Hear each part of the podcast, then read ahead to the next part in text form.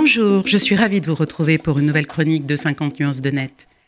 Cette semaine, j'ai souhaité revenir sur le dark web, qui alimente souvent tous les fantasmes et confusions, chacun tentant d'en donner sa définition.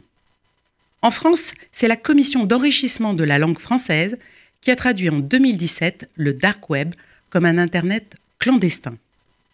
Même connotation négative du dark web pour la Cour de cassation, qui le qualifie de réseau criminel dans son arrêt du 16 mai 2018.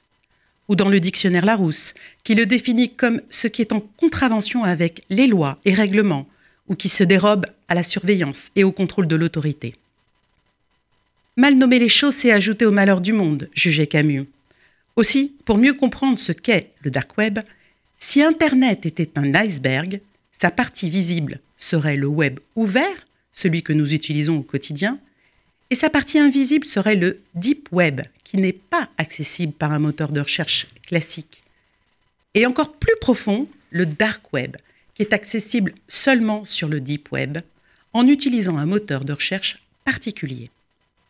Le plus connu étant Tor de Onion Router, symbolisé par un oignon avec ses différentes couches qui confèrent à l'utilisateur une part d'anonymat, sa navigation et son adresse IP étant cachées.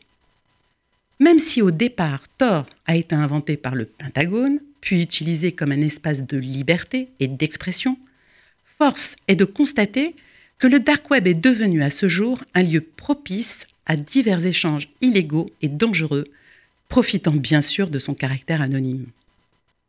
Aussi, ce n'est pas la navigation sur le dark web qui est illégale, c'est la pratique d'activités illégales qui y sévit, par une criminalité attirée par le caractère anonyme du dark web.